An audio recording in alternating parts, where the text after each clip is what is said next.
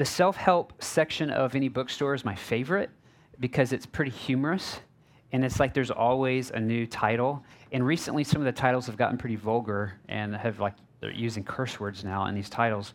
Um, but I've always wondered like how many self-help books are, and I'll go into Amazon and I'll look, and it's always like the number of results is always creeping up.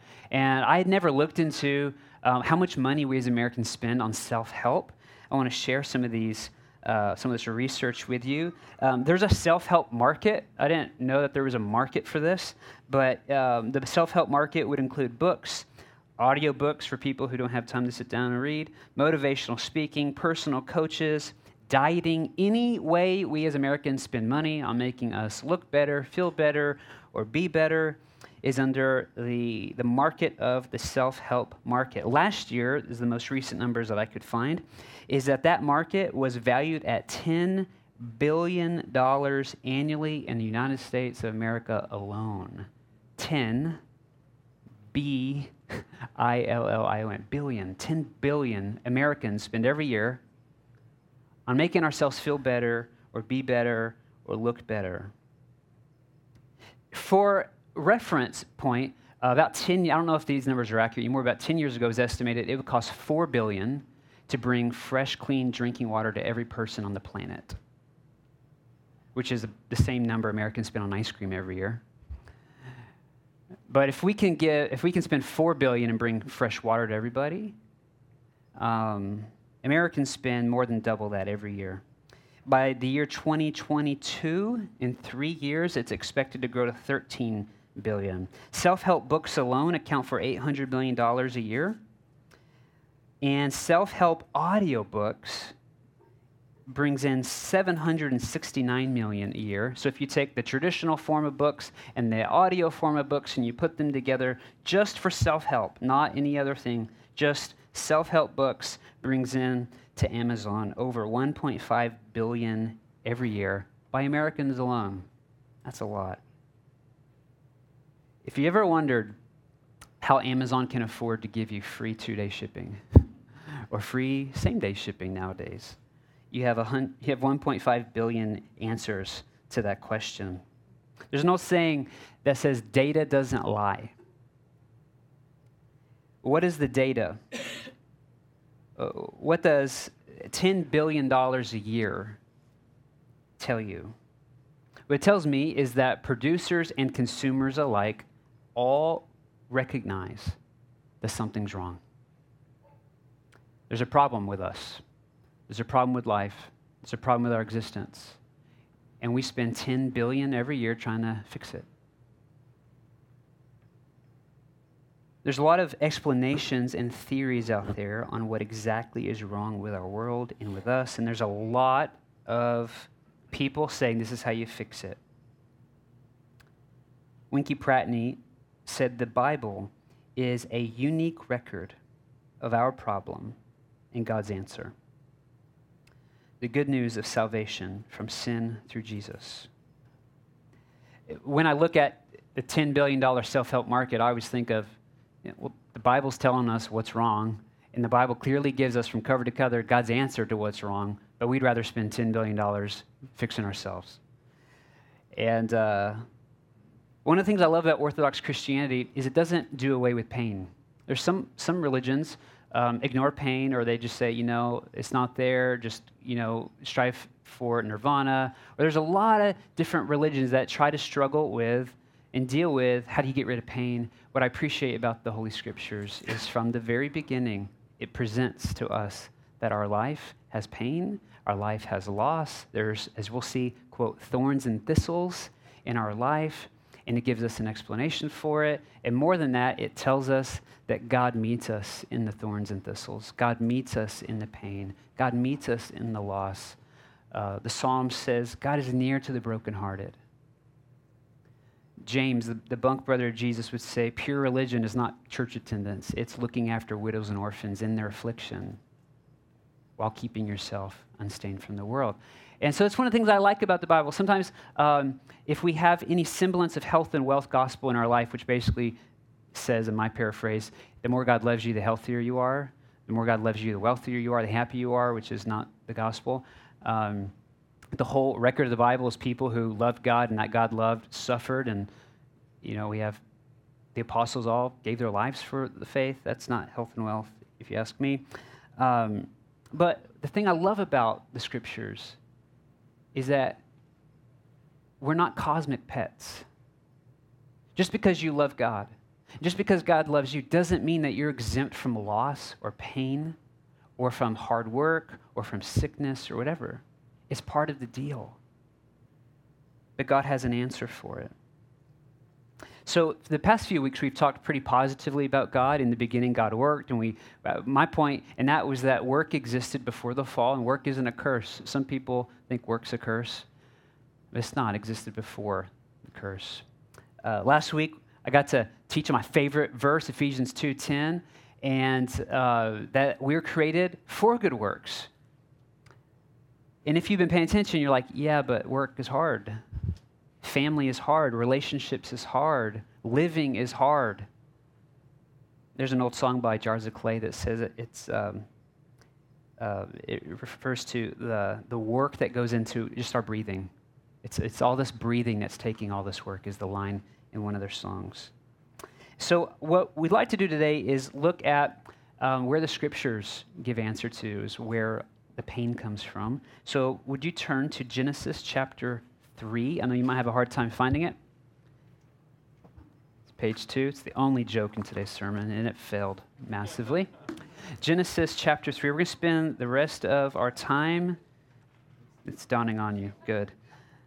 In Genesis three. Now, here's uh, a little bit. I want to pull back the curtain a little bit of what my intentions have been, is what my plan was is to the first week show how we um, how how God's a worker, and then my intentions were last week in, uh, to show Genesis two and how God has created us to work, and, and how he how he blesses man and woman and gives us uh, a responsibility. And then I wanted to this week talk about Genesis three. So this whole really series is rooted in the pattern and the truths that we get in Genesis one, two, and three.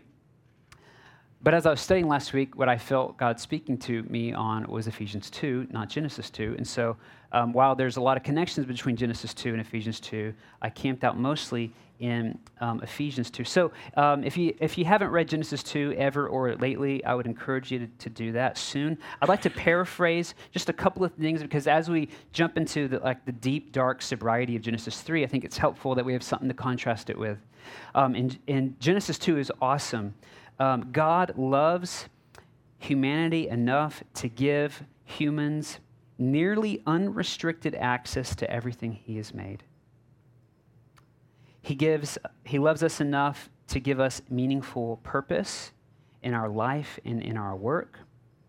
He loves us enough to bring us into partnership with him, to join him in the business he's doing. And then he loves us enough to give us companionship. We don't go it alone. He gives us um, partners. He gives Adam, Eve. And they're true companions. It's even hard. As we read this, you, um, we're so steeped in the culture of competition between men and women because of how the fall has just broken everything. But in Genesis two, there's not competition. It, they are true companions, not hiding anything, not competing for anything, working as two sides of the same coin. In Genesis two fifteen, it says, "The Lord God took man, and he put him in the Garden of Eden to work it and keep it." Before the fall, before sin, God put man in the garden and said, "You got a job to do." Now, um, I kind of grew up with this idea that Eden was perfect and that Adam was there just to not mess it up. And uh, I came across some language that kind of describes Um, re- what, what most people believe Eden to be like from a, a hipster pastor in Portland named John Mark Comer. I can't improve on his language, so I'm just going to read it to you. He says, "The garden was dynamic, not static. Put another way, creation was a project, not a product. The garden was designed to go somewhere.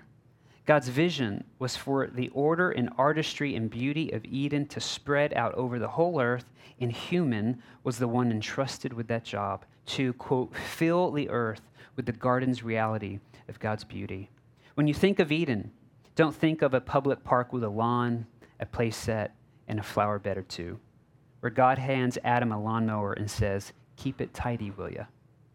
Think of a violent, untamed wilderness, teeming with beauty, but no infrastructure, no roads, no bridges, no cities, no civilization. And God says to Adam and Eve, go make a world. Adam wasn't a landscape maintenance employee.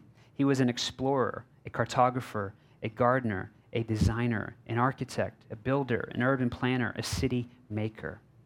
Pretty much changes your view of Eden in Genesis two when, when we see that God gets it started and then he brings man and woman and he goes, all right, now go develop this. Bring it to the world. Fill the earth with my image and with my beauty. At the very end of Genesis two, there's two great verses in twenty-four and twenty-five that you've probably heard a portion of it quoted at a wedding. Therefore, a man shall leave his father and his mother and hold fast to his wife, and they shall become one flesh, not two people competing, one flesh. And the man and his wife were both naked and were not ashamed. Now, we live in such a sensual culture. We read that last verse and we read into that, and it it's hard to not read that and think um, in terms of sexuality because of how we view nakedness and shame. I think what what I what I read when I hear that they were naked and unashamed, which is an important phrase because we'll see the undoing of it in the, in the chapter we're about to read. But all it means is they had such a mutual relationship that there was no, um, there were no devices and no need to control the gaze of other people. If Adam and Eve are naked and unashamed, it means that they have no need to control what the other person sees and thinks. How much of, um, how much of our lives is living naked and ashamed, in that we control and are obsessed with how people view us? Even on simple, like I, um, I had to ask Shari. I said, "Did I wear this shirt last week? I picked this out this morning because I, I was like, I don't want to accidentally wear the same, you know, shirt seven days away from each other, and you know, because what would you think if I wore the same shirt? This, you know, I'm like, I gave mental energy to that this morning, and kind of, you know, like." Not in a mischievous way, but I was concerned, like, well, it's Shari's favorite color. She'll like it, you know? And how much of our life, how much of social media is controlling what other people see? All right, Genesis three, let's read it. We're going to carve through this. It's going to be a lot of fun. Verse one, Genesis three. Now, here, here's the, the, the, the contrast to two. Now, the serpent was more crafty than any other beast of the field that the Lord God had made. He said to the woman, did God actually say, you shall not eat of any tree in the garden? And the woman said to the serpent, we may eat of the fruit of the trees in the garden. But God said, you shall not eat of the fruit of the tree that is in the midst of the garden, neither shall you touch it, lest you die. So here, here's a few things that I'd like for you to grasp in these first three verses. First of all, um, we get the image prior to this chapter that God has asked Adam to rule over the animals and to speak over them, to name them. And that was God's call for humans, was to rule over the earth, to exercise authority and dominion and leadership over the earth. And, and one of the ways you do that is by speaking over and kind of naming and giving identity to the animals. And what, what should stand out to you is that the first verse of chapter three is that that's inverted. The plan in one and two chapters of Genesis is that man and woman would rule over animals and speak over them, but Genesis three one has the opposite. They're not ruling over animals. We have an animal speaking to them and speaking over them and exercising influence over them, which is not how God had set this up. That's what should stand out. And then um, I write in my Bible, and I would encourage you, if you have a Bible, to, um, very important, at the end of uh, verse one, he says to the woman, did God actually say, you shall not eat of any tree in the garden? And I wrote next to that, no, with an exclamation point. I'll show it to you if you want to see it, because that's not what he said. He said, you may surely eat in uh, chapter two, verse sixteen, you may surely eat of every tree of the garden, but this one. And so it's one of the, it, this is actually one out of three times that the voice of the enemy ever shows up in Scripture. His um, his works show up everywhere in the Scripture. There's only three times that his voice shows up. It's here, it's in Job, and it's in Luke four when he's tempting Jesus. In Genesis one, he is slandering um, God to man. In Job, he's slandering man to God. And in Luke four, he's slandering the God-man. Only three times. And one of the tricks that the enemy has up his sleeve is to take what God says and twist it, which is why you should know the Scriptures. This is what he did to Jesus. He um, quotes the Scripture wrongly to him out of context, and Jesus knows the Scriptures enough to correct him. This is not what God said. And then um, Eve gets it wrong as well. She says, um, no, God said, we should not eat of the fruit of the tree that is in the midst of the garden, neither shall you touch it. That's not what God said. He didn't um, say anything about touching it. So she's kind of adding here. So the, the, the serpent is twisting God's word and misquoting, and Eve is kind of adding to it. Verse four, but the serpent said to the woman, you will not surely die, for God knows that when you eat of it, your eyes will be opened, and you will be like God, knowing good and evil. So when the woman saw that the tree was good for food, and that it was a delight to the eyes, and that the tree was desired to make one wise, she took of its fruit and ate, and she also gave some to her husband who was with her, and he ate. Now, there's this fascinating connection from these verses to the verses we showed last week in Ephesians one and Ephesians two. If you remember the prayer in Ephesians one, Paul was saying, I want the Father of glory to give you a spirit of wisdom and revelation. Eve is doing the opposite of that. Instead of asking the Lord God to give wisdom and revelation, she says, that tree looks like I could get wisdom and revelation, and so she goes and she takes it. God doesn't have a problem with us having wisdom and revelation and knowledge. He has a problem with the means in which we get it. It was his intention to um, to give it, and it's what he does today. He gives us wisdom and revelation, and what we see here is this, this connection from Genesis three to Ephesians one and two. Just the the, the, the theme of... Uh, that it was a delight to the eyes, and that Paul says that he prays that the Spirit would enlighten the eyes of your heart. Really fascinating stuff for you to do a deep dive there. Verse seven, the eyes of both were opened. There's that connection again. And they knew that they were naked, and they sewed fig leaves together and made themselves loincloths. So here's, here's that. Remember, uh, chapter two ends with, there's no need to control the other's gaze. And what?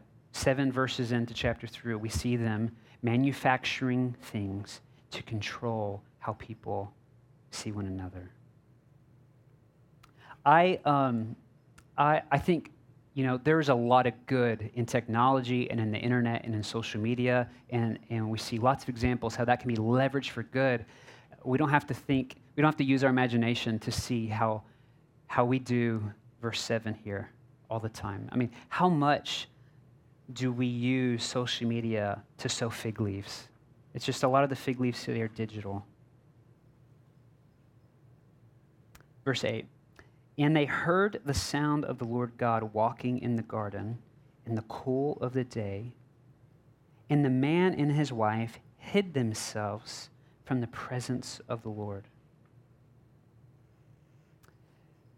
There, it, it was accustomed that they would have a relationship with the Lord, and they would spend time with the Lord, and they would walk with God. But because of their rebellion and their sin, and because they, instead of exercising leadership over the animals, they allowed this animal to exercise leadership over them, they were filled with shame. They start controlling the gaze of, of each other, and now when God shows up, they feel shame, they feel guilt, they are afraid, and they hide. Instead of wanting to commune with their Maker, and enjoying communion with their Maker, they hide.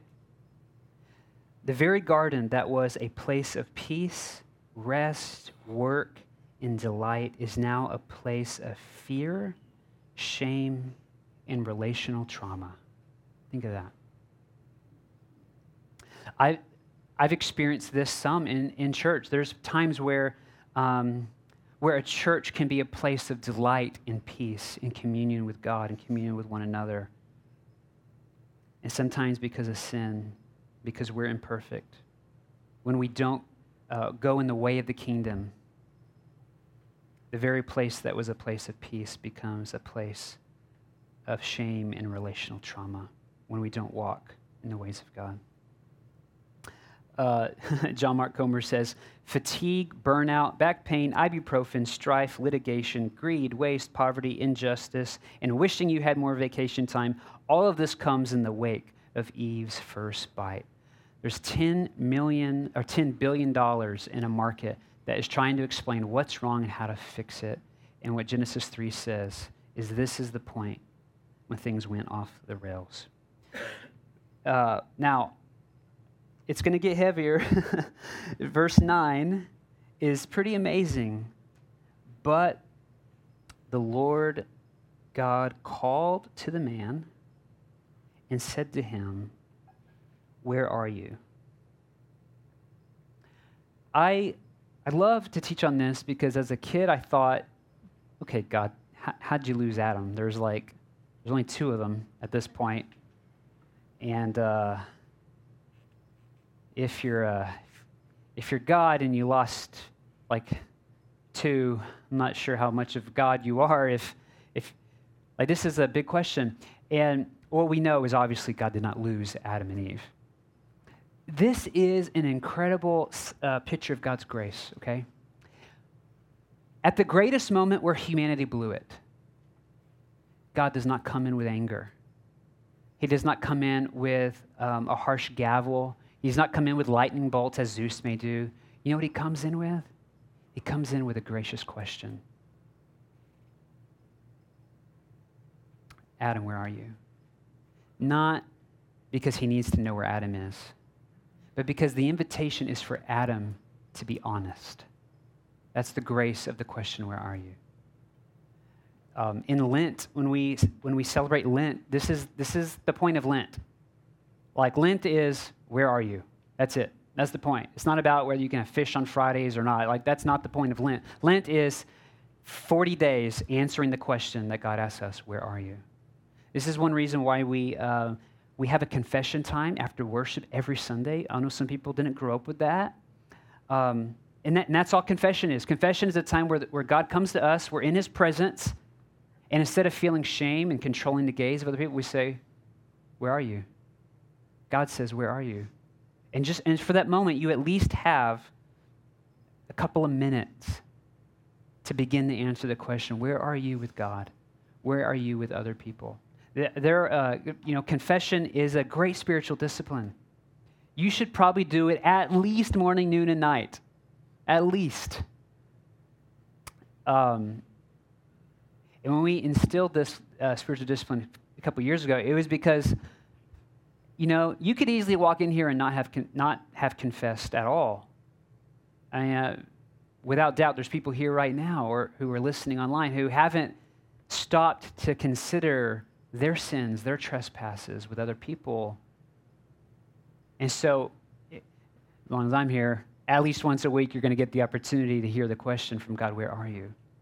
That's kind of in this verse. Verse ten, here's uh, here's Adam. And just watch how quickly he can't take responsibility. He says, I heard the sound of you in the garden, and I was afraid because I was naked and I hid myself. He said, who told you that you were naked? Have you eaten of the tree which I've commanded you not to eat? And then he says, verse twelve, the woman you gave me to be here. She gave me the fruit of the tree and I ate. So right here, immediately he blames God. This is your fault because you're the one who, who brought Eve here. And then he blames Eve. And there's, there's no sense of, of responsibility. It's like, you know what? You asked me to lead the animals and to speak over them, and I was, I don't know, playing Halo while the snake came in. I don't know what I was doing. My bad. No capacity for that. And, and he has the audacity to say, God, this one that you brought in here, oh man. What's amazing, and I always tell people, hey, when you got questions, you can shake your fist at God. He can handle it. And we see that here. Like, God's not fazed with, with this. He has so much grace. Verse thirteen, Um, then God, he turns, the interrogation turns to the woman. The word God said to the woman, "What is this that you have done?" The woman said, "The serpent deceived me and I ate." So again, you know, she's shifting blame to the serpent as well. So the interrogation continues to the serpent. Verse fourteen, "The Lord God said to the serpent, because you have done this, cursed are you above all livestock and above all beasts of the field. On your belly you shall go, and dust you shall eat all the days of your life." And verse fifteen, really important, "I will put enmity between you and the woman, and because of your offspring and her offspring, he shall bruise your head, and you shall bruise his heel." Um, Genesis three fifteen is what theologians call the proto-evangelium. It's a big word, a fifteen dollar word. And proto, first, evangelium, gospel. It's what's called the first gospel. three fifteen of Genesis is the first time the good news of Jesus Christ, that God will be the one that fixes it, is ever spoken. And it's spoken not to Adam and not to Eve, but to the enemy. Like, what do you do? I don't know even what you do with that. Is that the first time the gospel's preached is to the enemy. That's pretty amazing. I mean, go meditate on that. What, what does that mean? But three fifteen is this first gracious, um, if you ever watched The Passion, there's a scene in there. I think it's at the beginning when Jesus is in the Garden of Gethsemane and the snake's coming, and he gets up and his heel, he steps on the head of the snake, my favorite scene of that movie. And they're, and, uh, they're pointing to this verse, that he... Um, that, that he will bruise your head. Verse sixteen, "To the woman he said, I will surely multiply your pain in childbearing, and in pain you shall bring forth children. Your desire shall be for your husband, and he shall rule over you." What I'd say there is because of the fall, there is now pain in the family. There's now pain in children. There's now pain in wanting to have children, trying to have children. There's now pain in uh, husband and wife relationships. There's now pain with how men relate to women. That there's pain in the family. And then in verse seventeen, "And to Adam he said, because you have listened to the voice of your wife and have eaten of the tree of which I commanded you, you shall not eat of it. Cursed is the ground because of you. In pain you shall eat of it all the days of your life. Thorns and thistles it shall bring forth for you, and you shall eat the plants of the field. By the sweat of your face you shall eat bread, till you return to the ground, for out of it you were you were taken." Maybe you've heard this at a funeral. "For you are dust, and to dust you shall return." And because I'm a preacher, I'll say, with with the letter F, the family is cursed and the field is cursed. In in the two places we do most of our work, in the in our family, in our relationships, and also in the field. It's hard. It's it's unproductive. It's not as efficient. There's thorns and thistles. There's a sharp pain. There's a beautiful rose. You go to grab it, there's a sharp pain. Not because God designed it that way, but because there was a fall, there was rebellion, there was sin. Now, um, verse twenty, "The man called his wife's name Eve because she was the mother of all living. And the Lord God made for Adam and for his wife garments of skin and clothed them." Which is this great kind of foreshadowing to being, the New Testament is talking about being clothed with Christ.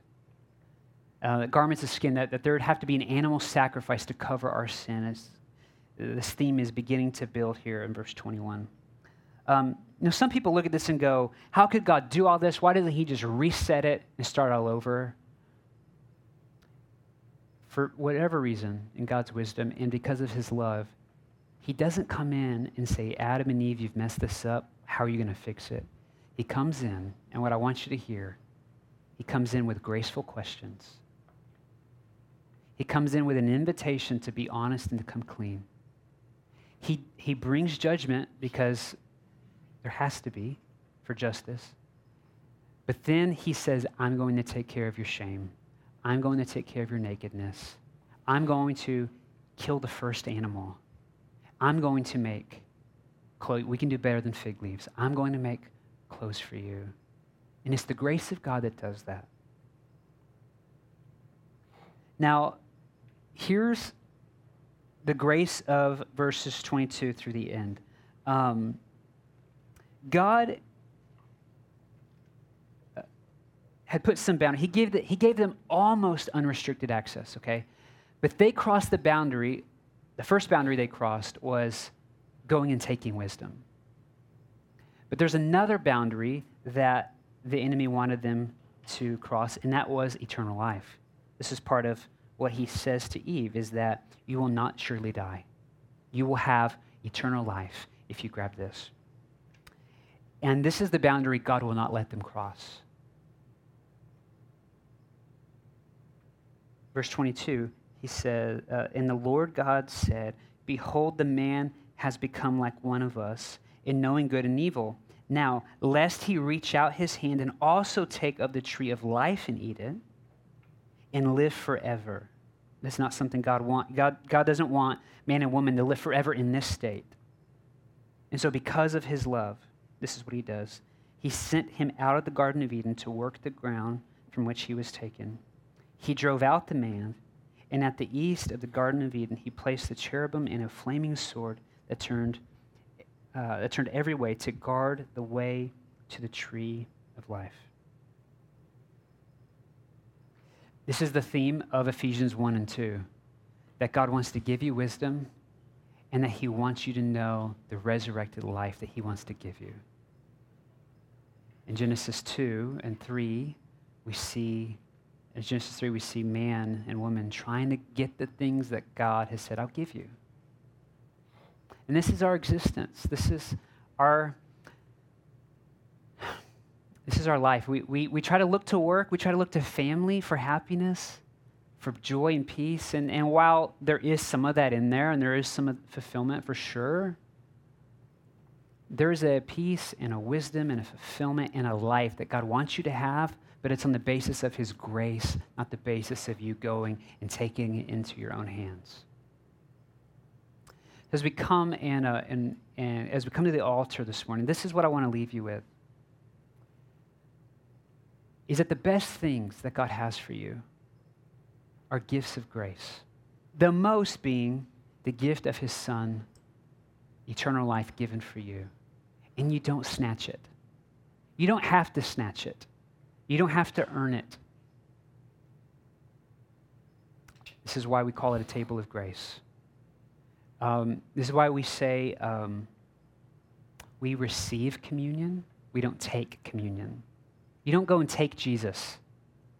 He's here, you receive it. There's a big difference in taking something and receiving it. I know this is a heavy sermon. I know you woke up thinking, I hope we talk about the fall today in a somber way for thirty minutes. But for me, when I encounter pain in work, when I encounter pain in life, when I encounter dreams that turn into nightmares, when, when I encounter loss and pain, Genesis three actually brings a comfort to me because now I have a, a, a reason for why this stuff exists. And in the midst of the fall of Genesis three, we see a God who doesn't come in angry. He doesn't come in with lightning bolts. He comes in with gracious questions, and he comes in with provision, and he comes in with protection. And he protects us from more things that would harm us, and he, and, and he provides for us the life that we need. Lord, oh, how we need to know the deep and appropriately sobering truth of how you are God and we aren't. And that our souls and our life in this world suffers a terminal sickness called sin. And there's no way out of it in our provision. The only way to be set free from the shame and the guilt and the fear and the nakedness of our condition is to allow you to cover us, to clothe us with Christ. In order to make sense that this is why the scriptures would say we are raised in Christ. We are raised with Christ. We are seated with Christ because he is the garment that covers all, all of it. And not just covers it, but washes it away and removes it. So would we come with our hearts? We come with the pain of work, the pain of life, the pain of broken dreams, the pain of sickness. Would we come with the pain of childbearing, pain of infertility, the pain of deaths and loss and tragedy? Would we bring it all to you? We bring you every ounce of Genesis three that is in us, and we ask for your grace. God, we ask for a fresh pouring out of your Spirit on us today. Lord, we invite you to challenge us in the ways in which we need to be challenged. And God, we invite you to encourage us and build us up in the ways that we need to be encouraged. But for those who are weary and heavy laden, Jesus, as we come to you, I ask that you would pour out your rest. God, for those who are filled with shame and guilt, God, I ask you would remove that from them.